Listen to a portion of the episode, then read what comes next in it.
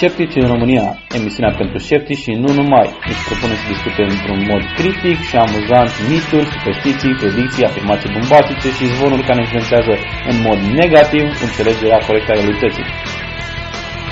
Nu ne judicăm persoane, criticăm idei, pentru că atunci când pare incredibil, deși mai multe ori nu este adevărat.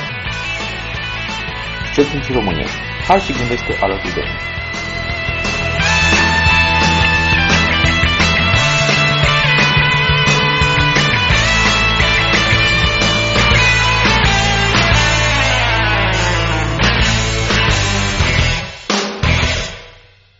Bine ați venit la Sceptici în România, episodul 16, cu Ovidiu? Andrei? Edi. Și Miruna. Astăzi uh, începem, ca de obicei, cu calendarul istoriei științei și tehnologiei. Ovidiu, te rog. În 29 aprilie 1854 s-a născut Henri Poincar, matematician și fizician francez, primul care a sugerat că în vid nimic nu poate călători mai repede decât viteza luminii. În 4 mai 1825 s-a născut biologul Thomas Huxley, primul care a sugerat că păsările se trag din, din dinozauri. Și în 8 mai 1926 s-a născut David Attenborough, naturalist englez, cunoscut pentru documentarele sale de popularizare a științei. La pericolele lipsei de scepticism, astăzi uh, vorbim despre doctorul William A. Nolan, Nolan, care a făcut un studiu de caz pe 23 de persoane care declaraseră că au fost vindecate în timpul slujbei religioase conduse de Catherine Coleman. Studiul pe termen lung al lui Nolan a concluzionat că nu existaseră vindecări în aceste cazuri analizate. Mai mult, o femeie care a declarat că a fost vindecată de cancer la măduva coloanei și-a aruncat proteza medicală la comanda lui Coleman și a alergat pe scenă. A doua zi coloana vertebrală i-a cedat și femeia a murit patru luni mai târziu. Nu știu că nu e cedat în timp ce... Adică na, nu pot să zic că din păcate sau din fericire, dar nu i-a picat, uh, nu i-a cedat coloana când era pe scenă, ca să iasă da, frumos. De obicei se întâmplă că în momentele alea e, Adrenalină. are, are foarte multă adrenalină în corp și nu oricum simte, nu simte durere așa ca în mod normal și atunci nu se prăbușește. După aia, după ce trece efectul de, de scenă, se manifestă chestiile nasoale. Da. Ok, dacă tot am vorbit despre puteri miraculoase și vindecări și mai departe, hai să vorbim puțin despre zecile, mii de, zecile de mii de români care s-au înghesuit la biserici să ia apă sfințită de sărbătoarea numită izvorul tămăduirii. La Sinaia oamenii s-au luptat și pentru un loc în față la moaște. Adică A fost doi în unul. Nu, deci eu, eu sunt chiar uimit, pentru că în perioada asta au fost foarte multe sărbători uh, religioase. Ok, am avut Paștele. Într-una din zile de Paște a picat Sfântul Gheorghe și s-a mutat ziua de sărbătorile lui în, cred că în luni, în a doua zi de Paște. Da, sau marți, cred că a fost ca să nu se suprapună. Ca da. să nu se suprapună, da. Apoi izvorul tămădurii de care, sincer, nu știu când pică exact. Și acum mai e și o moască, adică...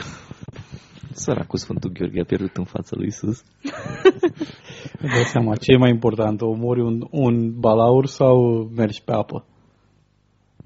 Nu, da, nu știu, sunt, sunt comparabile. Păi, păi, da, adică... Trebuie Bine, să existe... Isus a plusat și cu niște transformat apă în vin și de astea. A, chiar, când e vorba de vin, toată lumea e de partea lui. Să ne aducem aminte de Cana Galilei.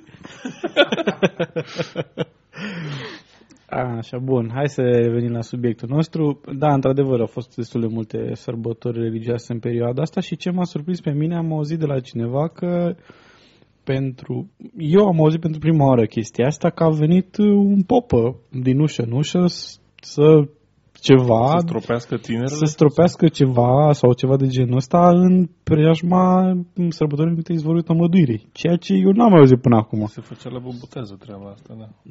Dude, ăștia vin tot timpul. Eu cred că stau prost cu banii și au zis că hai să, hai să mai... Nu, nu, nu, nu. Prost cu banii nu stau, că le dă guvernul. E ok. Păi da, de Paște ai nevoie de mai mulți pentru un miel acolo. Cât mai mulți. Un cât mai cozonac. mulți. Bun, așa, hai să, Intrăm în să, știre. să intrăm în știre. Da, ideea e că s-au adunat peste 10.000 de pelerini din toată țara, au venit uh, la Biserica Greacă din Brăila ca să ia apă sfințită din izvorul care curge pe sub lăcașul de colț. Acum, normal, că Care curge o singură dată pe an pe sub lăcașul de cult. Sau, mă, cred că curge peste tot, tot timpul anului pe sub lăcașul de cult, dar atunci izvorăște și vine la suprafață. Atunci se dă drumul la robinet.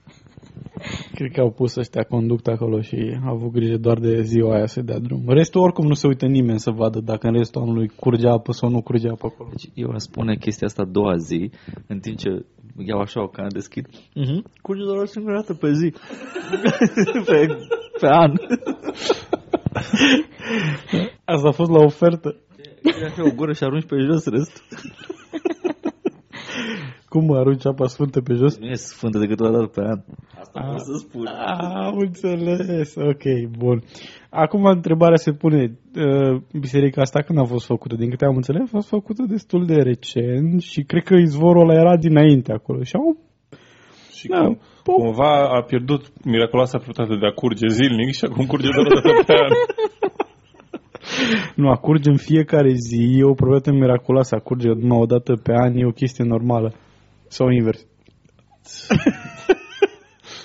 nu, nu poți să știi niciodată cu gândirea religioasă. O contradicție scurge.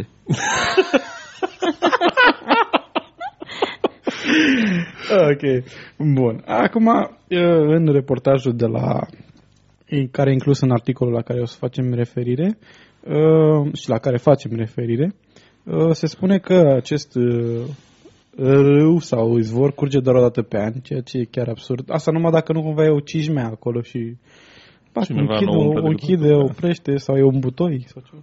Păi uite, chiar în, în uh, filmuleț este o, un, Da, se vede butoiul. un robinet. Dar nu Din cred, că, butoi. iz- nu cred că izvorul izvorăște din butoi. Eu, Cred că e colectat. Din robinet. Bă, Eu cred că da. Sau, sau o dată pe an e potabilă, poate. eu mi-amintesc de uh, la sus la Patriarhie când se făcea aceeași, aceeași sărbătoare, cum se dădea apa sfințită. Venea cisterna de la pompieri, Da. umplea uh, vasele, două stropeli de uh, busuioc deasupra, apă sfințită cu nemiluită, bătaie. Da, păi apa e apă și după aia o sfințește cineva, nu e o apă extraordinară. Nu, nu, dar a, chiar așa este. Sunt două butoaie în care nu, aruncă 10 butaie. Da, da. 10, mă, în care aruncă crucea, tralala, și pe aceea cisternă, nene. Mie mi se pare interesant că zice că doar o dată pe an izvorăște, ceea ce E dovedibil fals, probabil. probabil că poți să te duci acolo și să demonstrezi foarte ușor că e o prostie ce spune. Vrei să mergem să luăm apă sfințită cu japca? Da, nu mă să fac un Zice- drum la Brăila pentru chestia asta. Zicem că parcă vrem nu să ne convertim și avem nevoie de apă sfințită mult în Pur și simplu, tot văd timpul că e anului. așa un robinet de la cu clapă, știi? Și am zis, te întinzi așa un pic. Da, Andrei tu m-a făcut gestul ca și când s-a sprijinit de robinet și să deschide accidental. Așa. Bun, uh, da. Uh, se mai spun niște chestii, niște- se mai fac niște pretenții acolo că ar fi vindecătoare, că face minuni. Uh, știu că am văzut la un moment dat și un clip în care era un preot, un popă, care spunea chiar chestia asta, că în fața credincioșilor spunea că m, această apă are proprietăți curative și chestii de genul ăsta. Și întrebarea mea este totuși, dacă așa este, hai să facem uh, ceva bazat pe dovezi. Adică chestia se poate proba. Dacă într-adevăr e așa, putem să luăm apă de asta și luăm apă de altfel, facem un, un, o, o, o probă, facem o, un studiu, test, da. facem un studiu frumos așa, cu dublu orb și dacă într-adevăr are putere tămăduitoare. Mai putem să mai facem un test să vedem dacă apa de izvorul tămăduirii are proprietăți deosebite față de apa din alte zile și cred că ce ar fi mai important de Are, făcut, are proprietăți deosebite, are o diluție homeopatie, homeopată de busuioc. Eu cred că are, trebuie să, trebuie să vedem apa din alte izvoare ale tămăduirii, dacă era fel de eficientă ca asta. Na, Asta eu, e de sub o biserică, e deosebită. Eu vreau să vreau să vreau să știu altceva, un lucru care pe mine mă îngrijorează. Dacă într-adevăr apa aia a fost făcută o analiză microbiologică la ea. Și Cred că putem să ne gândim la, la studiul acela uh, celebru al unor savanți ruși cu puterea miraculoasă a apei sfinte. Uh, bine, dovedit, nu dovedit fals, dar uh, nerepetabil. Do- Prin urmare, dovedit fals, care n-a fost repetat, e făcut de, o, de o, niște reputabili cercetători ruși care au uh, văzut ei prin... Care au uh, publicat lucrarea în Pravda? Probabil.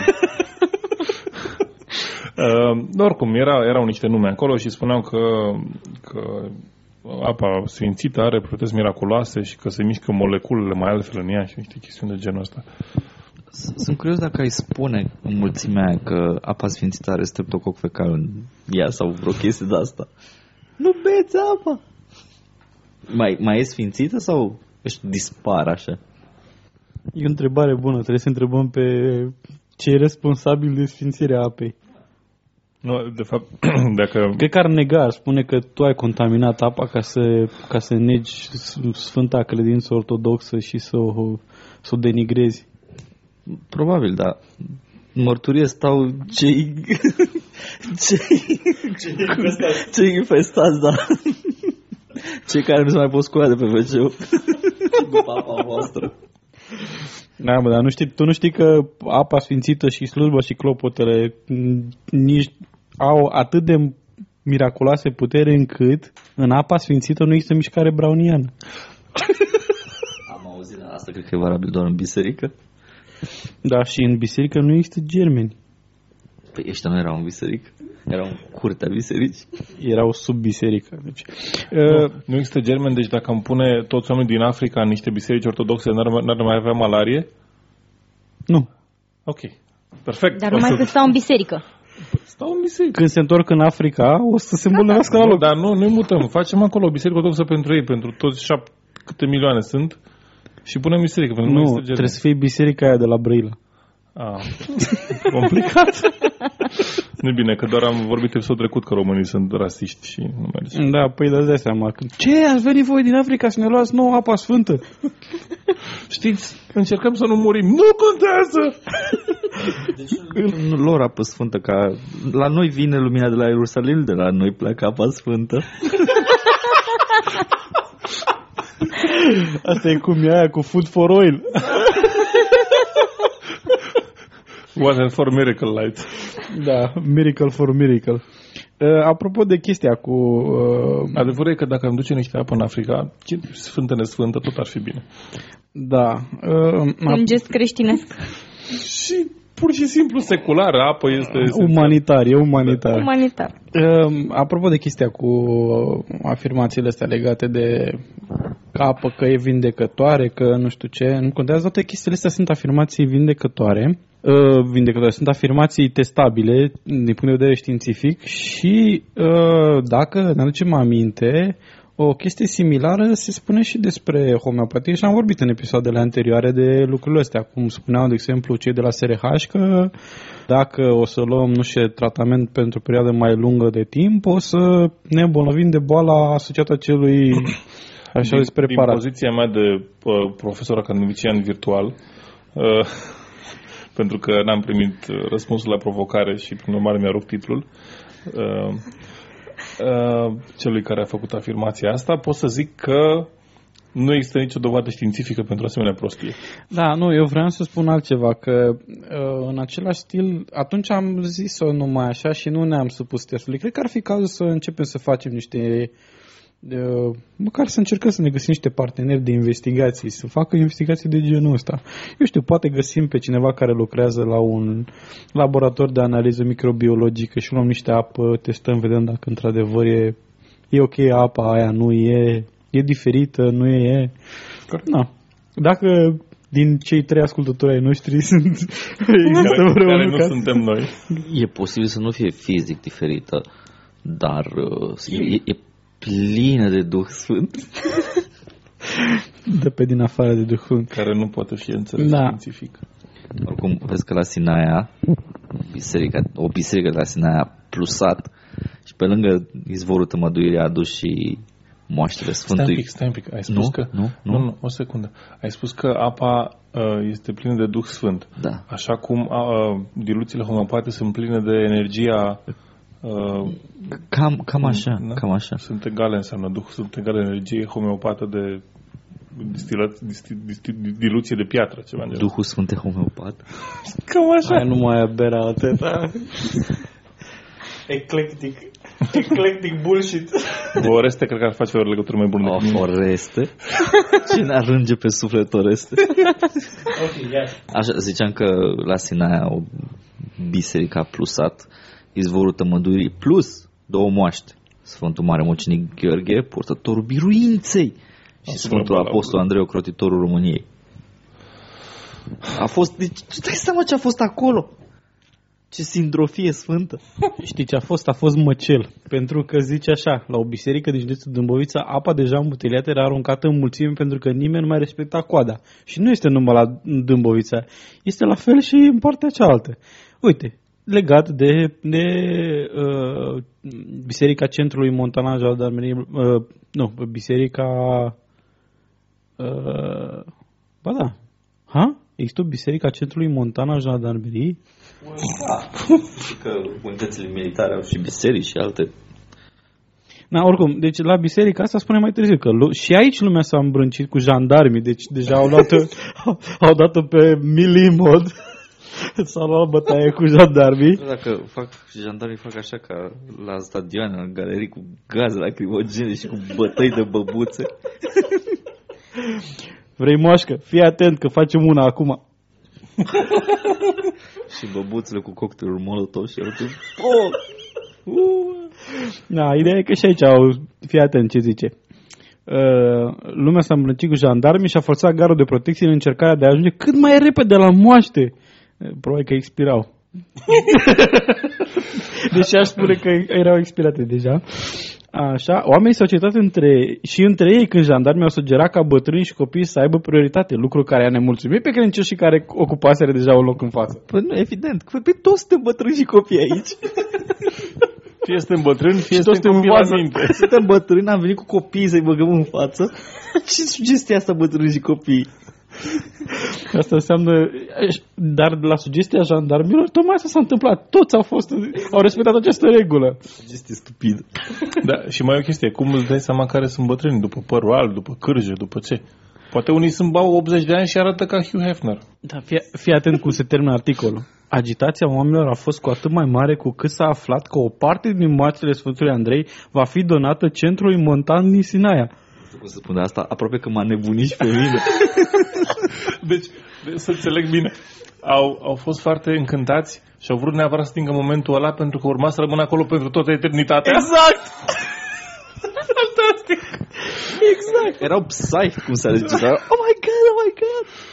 Deci, haideți să... Uh, cât, cât nu îmi plac mie catolicii, dar pot, trebuie să comparăm asta cu uh, milionul de oameni care s-a dus în Roma. Mă rog, s-a spus că Roma a fost dată peste un milion de oameni la beatificarea lui uh, Papa Ioan Paul al II-lea.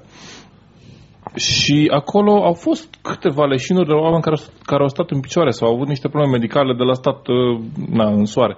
Dar nu s-a îmbrâncit nimeni ca să facă chestia asta. Și aici sunt cât? O mie de oameni, două, cât pot să fie ca să se îmbrâncească la o, o bisericuță mică și iese cu show, cu jandarmi, cu gaze lacrimogene și alte norociri. Poate devine parte din tradiție. Nu simți că ai fost la moaște până n-ai primit un cot în dinți. Un copil în cap. copil în cap. Păi nu se spune prin, prin psalmi pe undeva, psalmi, capitolul 139, parcă, fericiți cei care vor izbi bebeluși de pietre. Acum la ortodox se aplică cu extindere și la bătrâni și la băbuțe. Oricum, da. Mie îmi place show care se pune fiecare dată. Ce este extraordinar. Unii devin demonizați instant, alții leșin așa. Duceți-mă la moaște, duceți-mă la moaște. Da, acum depinde ce, ce minuni, despre ce minune e vorba și despre ce chestii se fac. Acum, nu știu, la moaște o fi cum o fi la moaște, dar a mai fost, a fost o minune care, apropo, tot am vorbit în calendar despre Poancar, se pare că Isus a făcut o minune a ajutat la rezolvarea conjecturii lui Poincar. Ei, se întoarce Poincar în mormânt acum. Da. Um, de, de ce spun chestia asta? Pentru că a apărut un articol um, Probabil că în aniversarea... Da, probabil legat de aniversarea lui Poincar um, despre uh, uh, Grigori Perelman, care e cel care a rezolvat conjectural Poincar, Uh, o, hai să vorbim puțin, foarte puțin ce înseamnă conjectură. Conjectura este o, o afirmație, o propunere matematică care este considerat de majoritatea că ar fi adevărată, dar încă nu este demonstrată. Cred că îți dăm un exemplu ușor de înțeles, că așa. Uh, De exemplu, orice număr uh, natural uh, par poate fi scris ca o sumă de două numere prime. Asta este o conjunctură. În sine, ideea este în felul următor. Conjectura înseamnă o m, propoziție matematică care este considerată de cei mai mulți uh, matematicieni că este adevărată, dar nu este încă demonstrată și nu există caz contrar. Nu există o demonstrație pentru ea. Exact. Odată ce se demonstrează, acesta se transformă într-o teoremă. Mai e o chestie, de ce sunt important de chestiile astea? Pentru că de multe ori sunt apar niște implicații în, uh, uh, în matematică. Sunt foarte multe demonstrații care depind de uh, presupunerea că conjectura este adevărată uh, și uh, se bazează, de exemplu, demonstrația unor uh, alte probleme, alte uh, uh, formule matematice și mai departe, pe o conjectură. Și se spune din start că în ipoteză se presupune că conjectura este adevărată. E interesant că dacă acea conjectură se dovedește ar fi de fapt o falsă conjectură, adică se găsește un caz contrar sau se demonstrează că nu este așa, um, o lucruri, cele două fiind echivalente, chiar un singur caz contradictoriu înseamnă uh, transformarea în falsă conjectură, înseamnă căderea ca un castel de cărți a celorlalte demonstrații. Bun. Acum, revenim la, uh, la Isus și ce a făcut el cu conjectura lui Poincar. De fapt, uh, Grigori Perelman este cel care a rezolvat uh, uh, conjectura lui Poincar și spune, se spune în articolul uh, de pe gândul că matematicianul rus Grigori Perelman a rezolvat uh, această cunoscută problemă când încerca, pe când încerca să înțeleagă cum a reușit Isus să meargă pe apă. Dacă, Schigetul. Acum, dacă, dacă citiți puțin ce, ce înseamnă conjectura lui Poincar, ce, ce spune, o, cred că, bine, cunoștințele mele de matematică îmi indică că nu, nu, nu sunt foarte avansate. Îmi dau seama că nu înțeleg chestiile care sunt pe acolo, dar așa, în linii mari, îmi dau seama că nu prea are legătură mersul pe apă cu ce, ce spune conjectura lui Poincar. Deci, nu știu dacă e adevărată chestia asta. Un alt semnal de alarmă pentru mine este faptul că se spune că uh, interviul a fost dat uh, către uh, niște uh, companii, unei companii cinematografice uh, din care cotidianul Komolsko, Com, Com, Kosmolskoia Pravda a publicat o serie de fragmente. Deci intervine cuvântul cheie Pravda, de unde tra- puteți trage în concluzia că mai apare un semnal de alarmă. Un alt semnal de alarmă este că uh, Perelman a avut uh, de la bun început o reticență în a uh, interacționa cu presa și motivul pentru care el a spus că a refuzat, nu știu dacă n-am apucat să spun, Perelman a fost, uh, i s-a propus să-i se dea un premiu de un milion de dolari pentru că a rezolvat această problemă și a refuzat-o pentru că nu vrea să fie un fel de băiatul poster al uh, matematicii sau să facă publicitate și nu vrea să interacționeze cu presa. Pur și simplu a zis că lui este suficient să-i fie recunoscut. Faptul că rezolvă problema este, este suficient. Dar n-a, n-a avut o afirmație mai spectaculoasă, parcă? A zis ceva că pot să desfac universul sau ceva în genul ăsta. Uh, Știu cum să guvernez universul, de ce ar trebui să alerg după un milion? E Asta foarte este modest. declarația. Da, e, da, e foarte modest. Uh, da, dar eu vreau să revin la faptul că am senzat, nu știu de ce, mie afirmația aia că atunci când încerca să-și dea seama cum a mers Iisus pe apă, nu prea sună, nu prea pare credibilă și vreau să e, enumer chestiile care pentru mine sunt semnale de alarmă. Uh, Practic un fel de da, lecție de scepticism aplicat. Da, dar el nu încerca o corecție, el nu încerca să afle cum a mers Isus pe apă. El trebuia să calculeze viteza cu care mergea Isus pentru a nu cădea în apă. Da, asta, asta, da, spune ulterior. Da, mi Tocmai mi-a venit și mie o chestie. Auzi, știi când arunci o piatră și merge așa, țac, țac, țac? Da. da? Asta s-a făcut și Isus. S-a aruncat și a făcut așa în călcâie până la apostol. Și pe furtună apa nici nu e agitată, că era vorba că era o furtună și a mers pe apă așa... Îmi place imaginație. Dar discuția este și mai amuzantă când îți dai seama că în, în pasaj din Biblie iese Petre, Petru, uh, pe apă, care nu știa trucul ăsta și are o între- întreagă discuție cu, cu Isus și după aia uh, începe să se scufunde Îl și tragi. și îl trage ca să se scufundă ca nisipuri mișcătoare, adică nu... Na. Și, Ușor. Pe măsură ce îi se duce credința. Era, Cred, nu cred. era uh, în locul ăla, eu cred că ei n-au mers, n-au navigat pe apă, cred că au navigat pe niște uh, lichide non-newtoniene. Budincă? Ceva de gen. Era furtună de budincă. Vezi, asta trebuie să-i spunem teologilor, că Isus a transformat marea în budincă. Este Cum mult să transforme apa în vin? De ce nu în budincă? Da, de ce nu? Nu, nu, nu, e, nu, nu, nu, nu accept chestia asta. De ce? Pentru că altfel se duce apa care o să fie materie primă pentru vin. Transformă înapoi. Își face trucul și pe aceea iarăși budinca apă. Sau poate să fie o budincă de vin. Cu aromă de vin. Da. Mie, mie îmi place mai mult ideea să rămână vin. Dragi ascultători, țineți episodul acesta departe de teologi. Na, Jumate budincă, jumate vin. na, bine, hai, în emisfera studică să fie budincă. nu, deci Petru a picat în vin și nu știe unde e budinca, de asta. Da, I- Isus era pe budincă și Petru a călcat în vin.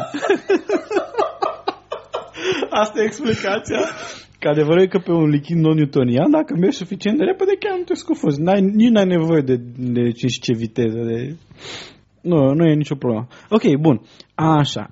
Dar, uh, revenind la motivele pentru care afirmația aia cu Isus, nu știu ce, mai e lucru următor. Spune că um, ah, unde este, unde este?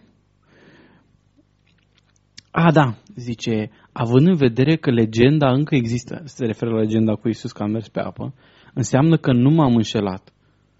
Asta, asta, astea sunt niște cuvinte care se atribuite lui Perelman, dar având în vedere că e un om destul de inteligent, nu cred că e atât de prost încât să spună o asemenea inepție. Adică uh, Că legenda încă există. E ca și cum ai spune că dacă încă există legenda dragonilor care au... uh, Legenda monstrului din Loch Ness...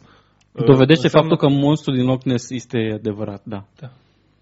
Wow. Ce, uh, Bună. ce, ce uh, argument logic e ăsta? E... Uh, Din dacă păcate e există- un argument foarte des întâlnit. E același argument care Nu- motivează m, continuarea credinței în astrologie, în uh, acupunctură. Este atât de veche, înseamnă că ar trebui Ah, să asta- funcționeze. Asta e un Argument fel, din tradiție. asta, da, e un fel de argument, asta Da. mă gândeam, e un fel de argument din tradiție. Deci dacă există încă, a existat, nu știu, înseamnă că e adevărat. Bine, e- ca de obicei, orice argument logic este un non sequitur, dar na, e, asta e altceva. Bun. Până la urmă a publicat și asta cu cât trebuia să meargă Isus. și odată apostolii au zis un boom, Isus tu mai a spart bancul sonic. Nu știu, trebuie să ne uităm Trebuie să ne uităm pe archive, pe site-ul unde a publicat și chestia despre conjectura Poincar, poate vedem ceva acolo. Isus mergea la Mach 3. Și Mach... Nu, nu, nu, nu, nu, nu, e exact ca și cu aia cu... Merge muntele la Mahomet sau Mahomet la munte? Aici e exact invers. Merge Isus la Mach 3. Nu, merge Mach 3 la Isus. Nu, deci Isus înconjura barca apostolilor și își făcea Pu, din, re, din, le. și ei n-auzeau decât BUM! Și ce nu se știe după, după, ce, după uh, momentul asta, acesta este că Isus a trebuit să-și lase barba să crească din nou pentru că a fost la Mach 3 și I-a spulberat, i-a spulberat Mach cu barba. Ok. Bun, cam asta vreau să zicem de... Asta am vrut să zic despre uh, Perelman. Nu, n-am, nu vreau, n-am vrut să vorbim despre uh, partea matematică. Na, îmi, îmi cunosc limitările, așa că nu mă, nu mă bag. Și uh, tot am vorbit de minuni, hai să trecem și la o altă chestie, tot am fost în sezonul de, de sărbători religioase. Am constatat cu surprindere, plăcută surprindere, că Gândul a publicat un articol în care a... Uh, Compilat cele mai cunoscute... nu, a pur și simplu a expus uh, cele mai cunoscute metode prin care focul sfânt, așa zis sfânt, ar putea să fie reprodus. Și, evident, îl iau în uh, uh, discuție pe uh, grecul acela din, uh, din, din, din 2005, uh, Michael Capulo, Capulos, cred că, Capulos, da, așa, uh, scriitor istoric grec a demonstrat în cadrul unei emisiuni televizate cum pot fi aprinse miraculos lumânările cu ajutorul fosforului alb. Da, A demonstrat, oricum se știa, da. A făcut o demonstrație în direct, o, da. Da, e, ideea este că foarte multă lume are impresia că a, ceva minunat se întâmplă acolo, extraordinar. Ok, uh, am găsit și un clip care la prima vedere poate părea așa miraculos, poți să vezi că uh, ai impresia că apar flăcări pe, pe pereți și înainte, pe măsură ce în- trece timpul și că ăla ar fi Sfântul Duh și așa, cel care a filmat spune că el n-a văzut uh, când era acolo că erau ale pereți, dar când a ajuns acasă a văzut minunea că așa era. Uh, pe înregistrare se văzuse chestia asta. Acum, eu nu știu, Sfântul Duh se ascunde de camera de la vederi sau ceilalți oameni care erau acolo de față și-au dat Nu. seama că, și-au dat seama că de fapt sunt niște reflexii. nu se ascunde de martorii oculari. Da. Apare după aia pe cameră. Când ești chiar acolo, nu poți să vezi. Vezi mai târziu. Trebuie să ai credință ca să poți să vezi și pe cameră. Evident. Știți Evident. Că în, în sine, ori aparatura pentru filmat nu este mai, să zic așa, mai uh, complexă în ceea ce face ea decât ochiul uman. Adică se încearcă reproducerea culorii, se încearcă reproducerea capturii de lumină, dar nu a, au ajuns încă la nivelul de captură al ochiului uman. Bine, sunt cazuri speciale cu raze X și alte asemenea, dar nu, nu se pun ele. Sunt, sunt, hai să, fi- nu, ca să, pentru corectitudine, sunt camere, de exemplu, care filmează infraroșu. Da, bine, nu- nu- except în cazurile de genul ăsta unde ochiul nu poate să facă față, dar în lumină normală, În Uh. genere, reprodu- imaginea înregistrată este aceeași cu ce, ce înregistrează ochiul uman. da, și la nivel de foarte mare detaliu, na, vor fi pixele, vor fi un alta. Astfel încât este un pic uh, ciudat să spui că nu era acolo ceva ce am filmat pe cameră. N-ai văzut bine, nu te-ai uitat, uitai la cameră, na. Da, poate să fie că s-a uitat la cameră, poate să fie că m, era acolo de față și și-a dat seama că sunt niște reflexii, iar pe cameră, din cauza că nu mai ai uh, percepția aia care o ai cu ochii tridimensională, poate să apară niște fenomene de, de iluzie optică. Poți să ai impresia că, așa, că sunt niște flăcări sau ceva acolo. Bine, și Uh, sunt și multe alte, alte clipuri care arată uh, biserica respectivă de deasupra uh, și nu se întâmplă nimic. Se vede foarte frumos cum intră patriarhul, iese cu lumânări, se vede cum se Există o împrăștie. explicație. Există o explicație. Până, până la explicație vreau să mai spun ceva legat de Camere flăcările, HD. Ei, legat de flăcările alea care au pe pereți. Dacă o, o să, ascultătorii noștri o să fie curioși, se uite la clipul care, la care mă, facem referire aici, o să vadă că sunt anumiți pereți pe care nu apare nici măcar o flăcărică de Sfânt Duh care să fie pe pereți, lucru care este uh, în perfect acord cu ipoteza că sunt niște reflexii și alea sunt în partea umbrită față de flăcări. Deci, uh, Sfântul Duh nu se, eh, cum să zic, nu se, fe, nu, cred nu că are, luminează întunericul. Oh. Oh, ziceam că Sfântul Duh bănuiesc că nu are o aversiune față de anumiți pereți. Și apropo de pereți, mai am, am văzut la un moment dat un credincios care pretindea că flacăra coboară, se lovește de pereți și apoi ajunge jos acolo unde se aprind niște chestii de niște vată. Eu cred că are aversiune de pereți. Se lovește doar de peretele ortodoxiei. Adevărat? De pereții arabilor nu se lovește. Și nici de cei al catolicilor. Catolicilor, Da. Fiecare are cât peretele lui. Ca să nu mai spun de, de, de nevreilor. Bun, acum, uh, da, uh, nu. nu. Um, Acum, am un comentariu de-a dreptul savuros la acest, coment- la acest articol. Zice cineva, un lucru e sigur, ziariștii români sunt idioți și slab de creier. Dacă ne acaisă de la gândul și gândirea se documenta mai în amănunt, putea să scrie un articol pertinent. 1. Nu lumânările se aprind, ci vata de pe mormânt. De acolo restul. Uh, De parcă vata n-ar putea să, Să fie îmbibată în îmbibată cu fosfor. fosfor alb. Da. Bun. Chiar mai bine, cred că. Bine, da. Și mai mult de asta că sunt uh, pe vată se pot face niște chestii mult mai interesante. De exemplu, pot, poți să faci în așa fel încât vata aia să nu arde când o iei în mână. Dacă o faci ghemotoace așa și te strângi bine, poți să te și joci. Sunt niște clipuri chiar pe net cum să devii așa un fel de fachir și te joci cu, cu bile de... Te rog, citește punctul 2 pentru că, pentru că e, e, e extraordinar. Da. Pe unele filmări se vede un glob de foc. Și, acum, fi, fi să se deplasează evident cu viteza luminii. Fantastic! și îl prinde pe cameră. Pe cameră, e, e, este... Vede că seamănă cu o minge de tenis ca mărime. Deci, de, de, Cu e- viteza luminii. Eu, eu știu ce că avea el, el probabil că vede un fascicul așa continuu când intră într-o cameră. El are impresia că viteza luminii e undeva așa, poți să o depășești cu mașina sau ceva. Maxim, dar maxim 90 de km la oră. Deci nici mă... Calitate.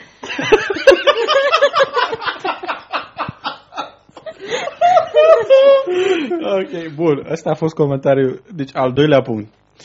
E, Deci zice așa, pe unele filmări se vede un glob de foc, se deplasează evident cu viteza luminii și seamănă cu o minge de tenis ca mărime. Bun, asta mă. Punctul 3. Se aprind lumânările și altora din public, a celor cu adevărat credincioși, după unii. Uh, Eu trebuie să văd o înregistrare în care la cineva din public îi se aprind, scuze, îi se aprinde lumânare. Și să-i se vadă de credincioși. Dar e foarte simplu. Dacă pornim de la presupunerea că unele lumânări sunt îmbibate cu fosfor alb, gândiți-vă că într-o bisericuță micuță sunt înghesuiți mii de oameni.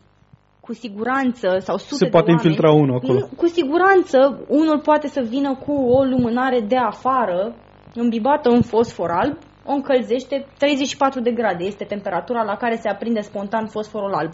Nu e o temperatură imposibil de atins într-un mediu u- umed, cu mulți oameni, cu bă, foc de la lumânări, de la candele. Și mai mult de asta, dacă este mult mai cald, bine, având în vedere că e într-o zonă unde de regulă temperaturile sunt foarte, foarte ridicate, ridicate. uh, dar există o chestie. Fosforul alb poate să fie ținut să nu se aprindă dacă este ținut într-un mediu umed. Și dacă, dacă vata aia este îmbibată cu apă și Substanța aia miraculoasă care Substanța- curge o dată pe an. Da. Așa, când se evaporă apa, se aprinde și Se vata aprinde lui și vata. pește. Mare lucru. Uh, Un lucru. Trebuie apreciat faptul că uh, popii de acolo care fac uh, șmecheria sunt foarte atenți pentru că a, arderea cu fosfor, este, fosfor alb este foarte, foarte periculoasă. Uh, da, dar uh, Punctul 4 și mai ales 5 sunt cele mai mișto. Zil, zil pe 4. Da, punctul 4. Ortodoxilor pe stil nou nu le vine lumina, ci doar celor pe stil vechi. De asta noi facem Paștele cu ei și nu cu catolicii. Dovada cea mai bună. Dacă era un trucaj, nu mai conta data și ziua. Putea fi făcut oricând și nu depindeam de alții. Întrebarea este, de ce mai sunt ortodoxi pe stil vechi atunci? De ce mai sunt catolici? Dacă nu li se aprinde niciuna lumână, nu butează lumânările lor. E simplu. Papa, o, nu mai știu care, un papă... Papa Grigore al IX-lea Da. a denunțat lumina sfântă ca fiind o fraudă. Deci Exact. catolicii nici măcar nu cred că e lumina sfântă. Dar au uh, misiune diplomatică la chestia asta. Sunt Acolo și se, ba- se participă la bătăile generale care au loc odată. Știi că aia se bat. Da. Milimod din nou. În numele Dumnezeului meu care e aproape identic cu al tău. Al Mor! meu. Nu, Dumnezeu e același, doctrina e diferită. Bun, uh, da, și 5. Punctul 5. Mai documentați-vă! Tot timpul vor la o chestie asta cum mai documentați-vă la oameni care nu ajung la concluzia lor. Evident, evident. Așa că mai documentați-vă voi. Chiar vreau să bag chestia asta cumva, fără să părem ipocriți. Dar n-am reușit. Bun. Uh, a, așa, bun, ce vreau să mai zic la asta? Mai era ceva de zis? Mai, era, mai este o poveste, um, e disponibilă pe pagina Wikipedia, dar nu mai știu numele personajelor. Un uh, călugăr ortodox care s-a dus în pelerinaj în, uh, în Ierusalim a povestea în jurnalul de călătorie o, o discuție între un foarte bogat uh, om de afaceri care a zis că vrea să se convingă de uh, veridicitatea miracolului.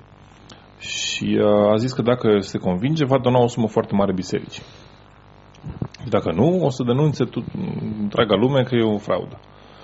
Și a fost evident, uh, na, eu și-a făcut intenția publică și uh, capii bisericii l-au luat la un sfat și i-au zis să nu se bage în uh, materia de, în credință, să nu se bage în asemenea lucruri. Materia de examen. Materia de examen, da?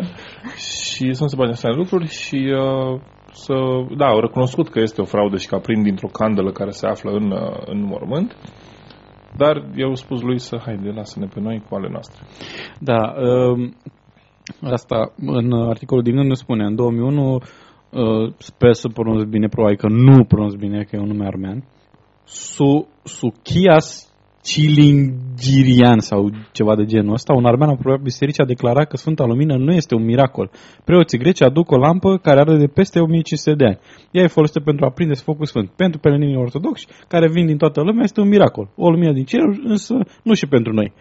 Și apropo de chestia asta cu ortodoxi și catolicii, mai e o poveste aia că a fost odată când ortodoxii n-au mai fost acolo și nu s-a, nu s-a aprins flacăra la catolici, nu s-a aprins la nu știu mai care și când am venit ortodoxi nu s-a aprins.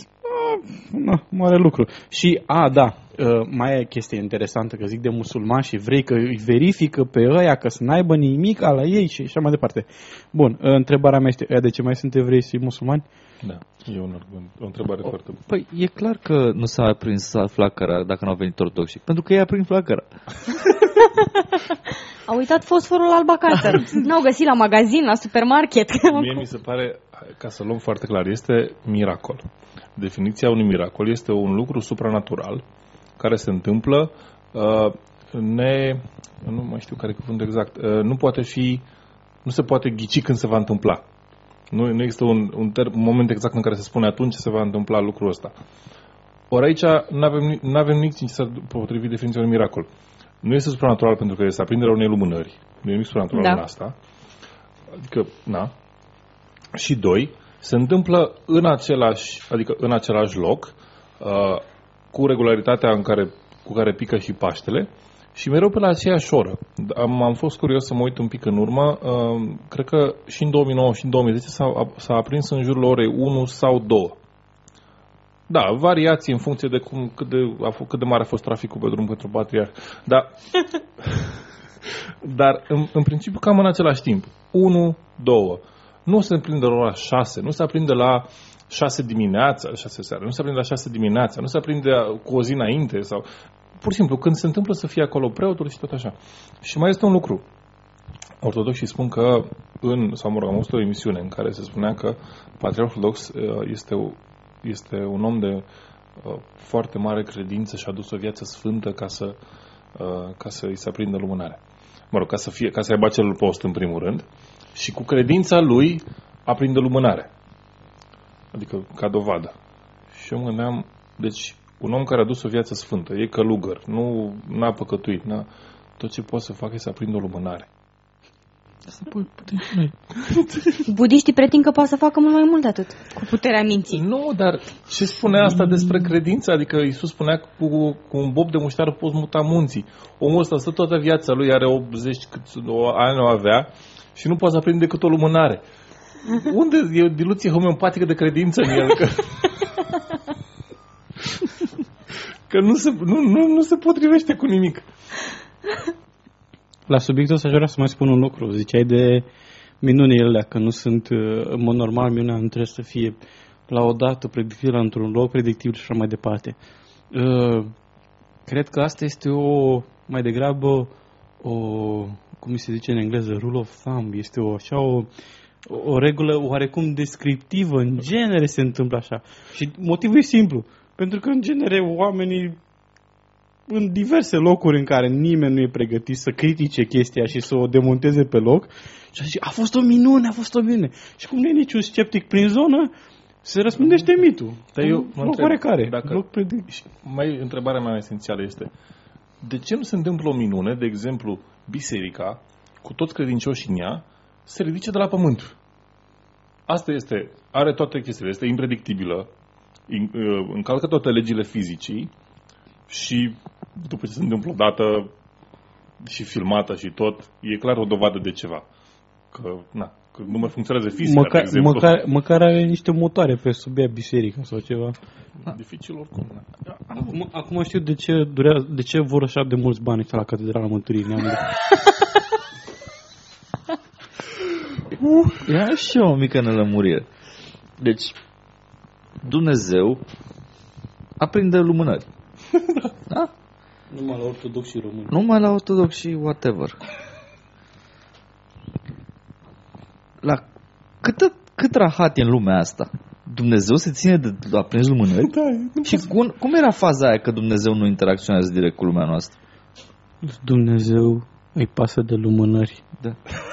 Dar, dar oamenii trebuie Stai, să aibă grijă să-și vă- ofere de vă- mâncare vă- unii altora. Văzusem eu comicul ăla. Cu- Mm, de câtă lume suferă de foame Nu. în- în Africa. Așa, zi. Uh, cum să le fac să le arăt că nu pasă? Isus apare pe un sandwich? Da. Și mă, cred că, cred că noi înțelegem greșit uh, Biblia. Fi, ființele alese lui Dumnezeu nu sunt oamenii, sunt lumânările. Și îi, plac, îi place foarte mult când sunt aprinse. Ne arată ce trebuie să faci. Lumânarea nu e ființă. Bine, chestiile, Aceasta este conjectură falsă. uh, lucrurile create. Lui Isus. Dintre lucrurile create, lumânările sunt cele mai importante. Conjectura ovidiană este falsă. N-ai înțeles din start. Ai greșit. Lumânarea nu e ființă. Bine, Gata. este un lucru creat, manufacturat. E cel mai important. De asta aprinde lumânări în fiecare an, cu predictibilitate, ca să ne arate ce să facem cu ele. Trebuie să le ținem aprinse. Ce e greu de înțeles? Bine. Acum probabil că Duhul Sfânt stă undeva în cer și se, se uită spre noi și zice Ce nenorocit, în ce hal mă vorbesc de rău? Păi nu o dau mă apă o dată pe an.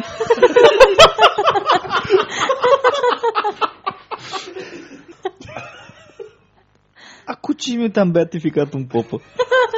Un papă? Tot aia. Tot aia e. A fost popă înainte să fie papă. Da, dar vezi că este Dumnezeu catolic.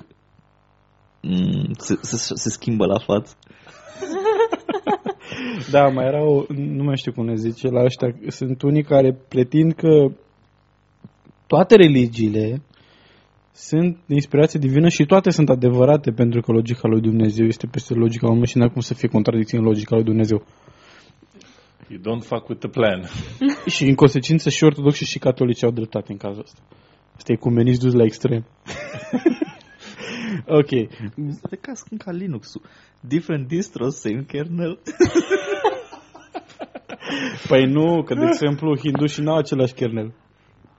Ei, trebuie să aibă și niște drivere comune. Au numai poate niște idei. Da, oricum, chestia asta cu toată lumea e, are dreptate, e, e, ce să zic, e repetenție, repetenție pe față și, na, la capitolul logică. Dar nu ca, de exemplu, ca România cu repetenții ei. În Din Maicii Domnului. grădina Macii Domnului este plină de oameni inculți. Bun, titlu. Raport al Comisiei Europene. Românii repetenți la citit și socotit. Un raport realizat de Comisia Europeană evidențiază carențele României în materie de educație și formare profesională. Peste 40% de români au dificultăți în citirea unui text, arată un raport realizat de Comisia Europeană și da publicității în această lună. La capitolul abilități de citire nu ne diferențiem prea mult de vecinii bulgari, care stau la fel de prost. Sunt unii la fel de proști ca noi. Super! Măcar nu suntem singuri pe ultimul loc. Și e, e vorba de țările UE Da, întrebarea, în da, acest raport? Doar, doar UE. Ok. întrebarea este vecinii noștri bulgari sunt un pic mai proști decât noi sau un pic mai buni? E- Este o întrebare care... E irrelevant statistic, Această, cred că. această întrebare este un atac asupra românismului. Da, sunt mai buni sau sunt mai proști? Cred că ți-am răspuns. Este un atac asupra românismului. Nu înțelegi? Ce e greu de priceput? Mai sunt inconfortabil. Nu prea ești patriot. Da, e, e mișto, că da, am mai vorbit de chestii de genul ăsta. Mi-am menționat și în raport faptul că între 2006 și 2009 a făcut totuși ceva progrese în ceea ce privește creșterea performanței elevilor săi. Lucru care nu știu, nu știu cât de Era, era, era o oarecare performanță. din eroare statistică. Nu, nu, era o performanță semnificativă, dar... Sunt anumite uh, materii unde mergi mai Oricum, e clar, e, spune și în articol, suntem cu mult în urma Finlandei, care este pe primul loc în Europa la capitolul performanță. Da, așa e. Finlanda, așa de frig încât, încât stai în casă și înveți. Cei drept mulți sunt în urma Finlandei. Finlanda se bate cu Hong Kongul și cu... Finlanda e, cred că e printre primele locuri în lume, nu numai în... Da. Da, bun. Uh, Mirana, parcă ai, tu ai citit parcă mai un pic mai mult de chestia asta. Uh, da, m, ceea ce este șocant este faptul că finlandezii se află cu 40% deasupra noastră în uh, abilitățile în materie de matematică și științe exacte. Un finlandez face cât un român jumate. Uh, și se mai spune și în articol că România, Marea Britanie, Cipru și Luxemburg sunt țările care au cea mai mică rată de includere în școala copiilor. Pe de altă parte, în Cehia, Lituania, Polonia sau Suedia, procentul de includere ajunge la 95%. Uh, avem, un, și, bineînțeles, și un procent scăzut de... Uh, nu, avem un procent ridicat de profesori, dar uh, acesta începe să scadă. Probabil că profesorii mai buni pleacă asemenea doctorilor, o să rămânem și fără educație și fără sănătate. Fără educație a rămas de mult. Bine, Ei. o să vă toți. Mm, Seminariile merg. Scot. Păi tu de unde crezi că o să iasă atâtea izvoare o dată pe an? Moasca lui Sfântul Andrei se împarte acum la 2. Peste 2 ani se împarte la 3, după aia 4, 5. Ca un Da, tort noi- se împart. Dar noi, că, dar noi că izvorâm un podcast la două săptămâni, nu merităm un miracol, o biserică, ceva. Podcast. O să am văzut eu o moască de pisică când am venit pe drum încoace. Vor un podcast de mir. uh, ok, scuze. Te-am întrerupt.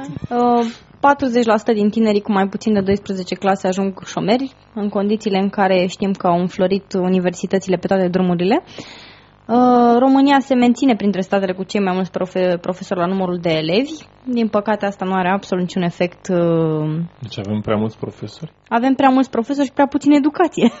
Nu, avem prea mulți profesori numeric, dar calitativ uh, sunt Foarte slabi. Foarte slab, pentru că nu sunt plătiți cum trebuie, nu există Interes. uh, criterii de, de, de evaluare a profesorilor, criterii obiective aplicabile la în general. Dacă mai țin minte, era un studiu, că, un studiu realizat de Guvernul României că creșterea finanțării nu a dus la creșterea calității. Pur și simplu au scăzut numărul de elevi per, per profesor, de aici probabil și număr mare de profesori, dar nu a dus la o creștere a calității în învățământ. Asta s-a demonstrat și în Statele Unite, unde au pompat bani foarte mulți în educație, dar asta nu a dus în niciun fel la o creștere semnificativă a rezultatelor elevilor lor la testele internaționale. Da, și singura chestie care a funcționat într-adevăr a fost în momentul în care s-au pus niște criterii fixe, clare, valabile pentru toată lumea și a fost, uh, uh, cum să zic, uh, a, și poziția de profesor a început să implice o oarece prestanță socială. În momentul în care se întâmplă chestiile astea, m, deja apar performanțe și la profesori și la elevi, Aici vorbești de Massachusetts, că am mai vorbit noi. De, la fel e și în Finlanda. bine, de Statele Unite era vorba. Um, acolo au testat pro- profesorii și profesorii trebuie să aibă o anumită calificare. Sunt testați în fiecare an. Da, am vorbit de chestia asta într-un episod anterior, nu mai știu în care episod, dar e- în orice sistem care funcționează și mai ales în cele care sunt la vârf, din punct de vedere al rezultatelor, Hong Kong, Finlanda, bla bla bla bla, uh, a- este, același lucru este adevărat. Niște criterii fixe, clare, obiective, standarde academice, na, dictatura, dictatura unor reguli foarte bine definite. Sigur, Dar uh, curriculumul este variabil, dacă mai ții minte. Este, uh, curriculumul, curriculumul este variabil, însă trebuie să știe, într-adevăr, anumite lucruri. Și cu oarece timp în avans. Da, și cum ajungi acolo este problema școlii. Da, ok. Uh, mai e ceva de zis? Uh, Da, m, suntem avertizați încă o dată că includerea în învățământul a copiilor romi este o problemă. Nu reușim să îi atragem, să îi, fac, îi facem să își trimită copii spre a fi educați și am reușit să împlinim doar unul din cinci obiective care erau stabilite de către Comisia Europeană. uh, și anume ca numărul de absolvenți uh, de științe exacte, matematică, tehnologie uh, să fie de 12 studenți la 1000 de studenți. La noi media este de 17 studenți la 1000, uh, deci suntem peste media europeană, Asta dar, este singurul obiectiv pe care am reușit să-l îndeplinim. Dar chestia este că se, se dau diplome pe bandă rulantă. Deci e posibil ca să fie un artefact al faptului că nu este uh, corect evaluat. Există facultăți de matematică și de matematică? Matem, sunt, Dar sunt, de, uh, sunt adică o felul echivalentul de... politehnicii pentru privați există? Uh. Electronică, de exemplu, sau de... Da. Uh, nu, mai nu. Cred că sunt anumite specializări, dar nu... nu, nu sunt anumite specializări, sunt mai teoretice. Da. De matematică există, privat. Da, normal. Da. Nu, dar Politehnica scoate încă foarte mulți studenți comparativ cu celelalte facultăți, foarte mulți absolvenți și nu știu câți dintre aceștia au o pregătire solidă. Foarte da, mulți... sunt foarte multe, e, cum să zic, toată lumea are impresia că trebuie să aibă o facultate, nu, nimeni, e un fel de, cum să zic, e un fel de political correctness sau egalitarism dus la extrem într-un mod stupid în care nu mai poți să mai distingi între ce e valoros și ce nu e valoros uh, prin nicio metodă, să zicem, cât de cât facilă. Pentru că până la urmă, cu un cu ceva timp, înainte să apară toate, toate fabricile de diplome, uh, avea o diplomă, era oare și avea oare și ce semnificație. Puteai să-ți faci măcar o idee, bă, ăsta măcar are, nu e chiar plat pe creier, mai are niște idei în cap. E, nu știu dacă așa, așa era adevărat. Pur și simplu era ideea. Na, învățământul superior a început să se degradeze și nu neapărat din cauza fabricilor diplome. Pur și simplu că nu, na, 20 de ani nu s-a mai modernizat diploma de licență a devenit un fel de diplomă de bac acum. Da. Are aceeași valoare. Toată lumea o are, sau mă rog, marea majoritate o are, dar nu valorează da, în esență e, nimic. E o trat pe care trebuie să o ai, doar nu să-ți nenorocești viața să nu o ai. Da, bineînțeles. Da. Unde ai văzut tu o de servici fără diplomă de facultate?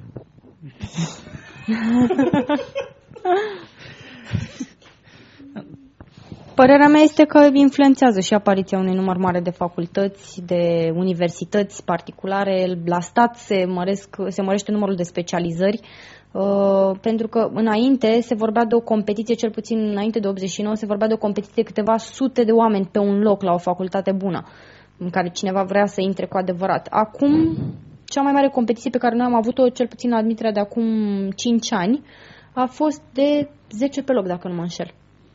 Deci cea mai mare competiție dintre toate facultățile din țară, 10 oameni pe loc.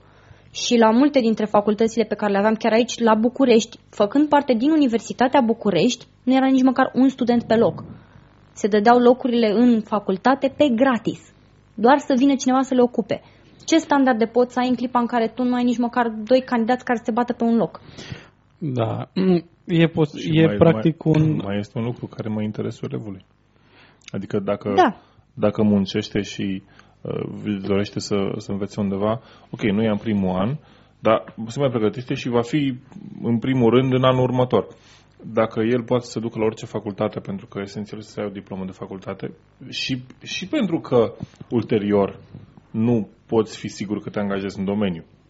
Adică e și asta un, un aspect, că ulterior angajatorii, chiar dacă au uh, au un om cu diplomă pe domeniul lui și un alt om care poate a lucrat în domeniul întâmplător, uh, îl vor alege pe cel cu experiență, pentru că na. Da, Asta nu se aplică și în cazul absolvenților de teologie. Poți să spui în CV, mi s-a aprins lumânarea. mi s-a scurs izvorul o dată pe an. Am fost o dată și mi s-a aprins lumânarea. Și am fost așa bucuros că e clar că sunt drept credincios.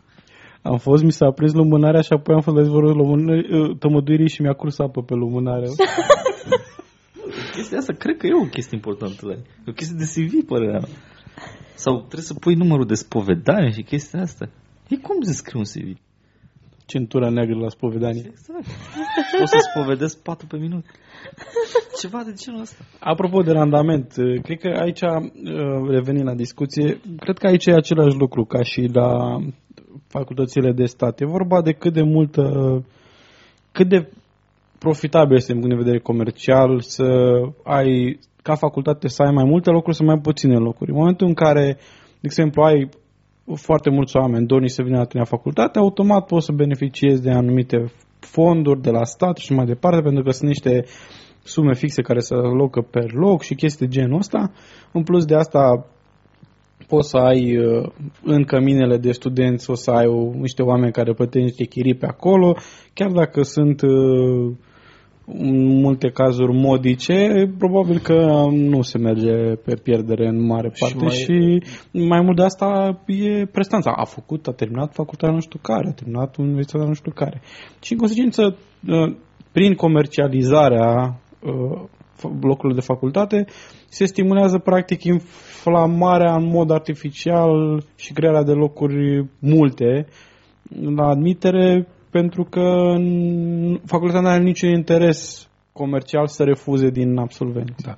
Mai e un lucru. Pe termen scurt vorbim. Da, nu cred că există în, în România un uh, studiu asemănător cu unul pe care l-am văzut de curând în, uh, în Biz, um, în revista Biz, în care se discuta despre MBA-uri, care na, sunt masterate în Business Administration, făcute de cei care se vor să orienteze pe o anumită, anumită ramură. Dar acolo era un studiu care spunea, dacă faci un MBA la aceste 10 școli, te poți aștepta să ai venit începând de la nu știu câte sute de mii pe an. În mai mare. Sau. Mai mare. Da, adică și, intrai, în, intrai în programul de masterat cu un anumit venit, presupunând că lucrezi, și, da. și ți era garantat o, garantată o Bine, creștere era, a venitului medie cu era, X garant, sute de era mii. garantată pentru că Na, nu pentru că îți dădea cineva să A, crești nu, salariul imediat, dar știai ce să aplici și era... Și din cauza că era căutată poziția da, respectivă. Și, și că avea o specializare dorită. Ori în caz de față la noi ai o facultate și te poți aștepta să primești, dacă nu mă înșel, un absolvent de facultate are prin lege 8.800 salariul de start. Minim. Nu poate să aibă mai jos. Și nu contează ce facultate. Că este Universitatea Ecologică, că este Spirohare, că este Universitatea București, el are garantat prin lege 8.800 de start. Mi se pare dacă lucrează în domeniu, în primul rând. Dacă nu, treaba lui. Și atunci, care e motivația tinerilor de a, nu se, de a se lupta pe un loc uh, complicat cu 500 pe loc, când ei pot să ducă să dea 20 de milioane, na, și asta e. Și se garantează o creștere o minimă la venitului. O milioane e mai mult decât 5. e, dar... Dacă na. intri la fără taxă. Dacă intri la taxă... Dar gândește că ai așa, ai, ai 4, 3 ani de facultate plus 2 de master, în care îl plătești 20 ceva de milioane spre 30 pe an și apoi să zicem că te-ai împrumutat banii ăștia de la bancă și în cazul ipotetic în care, în care exista uh, împrumuturi pentru studenți și apoi, și apoi încerci să dai bani înapoi din muncă. 8 milioane pe lună, ori 30 de milioane, ori 3 în așa. Este o sumă cu care, la care nu știu cum ajungi. Nu vreau să fac calculul să vă dau seama în câte rate ai terminat. Tu presupui, și la fel a presupus și mai devreme, că oamenii când dau mită fac un calcul să vadă dacă e rentabil sau nu. Da, nu, nu deci oamenii când, oamenii când dau mită nu fac calcul să vadă dacă e rentabil. Ei știu că așa se face și știu că le e bine dacă fac chestia asta, înțelegi? Și se întâmplă de multe ori să fie nevoiți, să fie nevoiți, fie spus între ghilimele, să dea șpagă ca să nu le fie rău. Da. Deci nu, nu ca să fie bine să nu fie rău, să nu le fie rău, că altfel dacă nu dau șpagă, ei se pun bețe în rate, știi cum e, lipici pe glanță și chestii de-astea. Teoria reginei roșii. Bine. Nu știi? E teoria reginei roșii, te, teoria în evoluție. E din Alice in Wonderland. It takes a lot of, a lot of strength to, a lot of effort to sit, to be in the same place. În fine, o să-ți explic. Da. Ok, bun. A, cu uh, continua luptă dintre pradă și prădător. Da. E o, e, o, e o formă de a privi evoluția, nu? Sau cum? Exact asta e, trebuie să faci efort pentru a rămâne în loc. Ca să, ca să, ca să poți să fii un uh, prădător uh, eficient, uh, trebuie să, să te specializezi continuu astfel încât uh, prada ta să nu devină mai bună decât tine și astfel să, astfel să mor de foame. Continuu, un, un efort continuu pentru a rămâne în situația asta, pentru că dacă prada ta are un pas înainte, ai pierdut uh, cursa. Asta e un fel de coevoluție. Uh, apropo de evoluție, o să vorbim în subiectul următor, dar până atunci să încheie, Miruna. Din- Ce mai ai aici? Din păcate, nu numai că rămânem pe loc, dar se pare că o luăm și înapoi, pentru că în medie 12,5% dintre adulți ar trebui să per- perfecționeze pe perioada în care lucrează. Uh, România și Bulgaria sunt din nou la coada clasamentului. În, țările, în țara noastră și în țara vecină, doar 1,5% dintre adulți participă și a, m, reușesc să termine programe de perfecționare. Uh, Eu când eram mic, uh, mă uitam la niște desene animate și când se luau, o, că majoritatea desenele animate aveau chestia asta, când se luau la fugă unii după alții, îi vedea așa când îi se dau înapoi și apoi o luau înainte. Probabil că acele lucruri se întâmplă și aici. Adulți se pregătesc, își fac elan și apoi se duc înainte. De-aia, de-aia regresează acum în România. Nu, i- ideea e că ei au impresia că odată ce au ieșit din facultate mai trebuie să învețe. S-a terminat. O, o, da, dar o, având în vedere că oricum nu învață în facultate, Mai nimic. da, au zis, ce bine, acum nu mai trebuie să nu învățăm. Eu aș vrea Acum să- nu mai suntem obligați să învățăm. Yeah! Da, eu aș vrea să văd o strategie coerentă de promovare măcar a unui domeniu. Dacă e să avem medici sau să avem uh, specialiști în IT, cum ne lăudam într-o vreme, sau uh, să avem uh, nu știu, filozofi de elită, Nu râde că filozofia e o chestie foarte interesantă. Filozofia ajunge... Noi din cauza că nu avem filozofi, avem, Da, de știu- exemplu, știu că discuții, sunt niște avem, probleme, avem da. de exemplu, discuții, discuții stupide și sterile în care se, sp- se pune ap- moralitatea în apanajul clericilor, de parcă clericii ar fi inventat uh, moralitatea și Da, tot felul de nu, lucruri de nu, genul e ăsta și multe esențial, lucruri dar de mă re- genul mă de refer etică că și alte lucruri de genul ăsta. E esențial, e esențial în sine pentru societate, dar mă refer că ceea ce, s-ar, ce ar putea produce. Adică România este printre, dacă ar fi să luăm, este printre ultimele locuri la, ca și producție. E foarte puține fabrici care produc ceva în afară de Dacia și încă câteva mai sunt.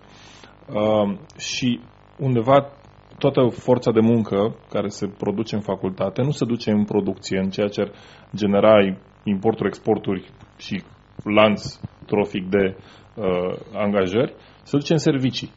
Dar la un moment dat o să ai oameni care își fac servicii unul altora, unii altora și nimeni nu produce nimic.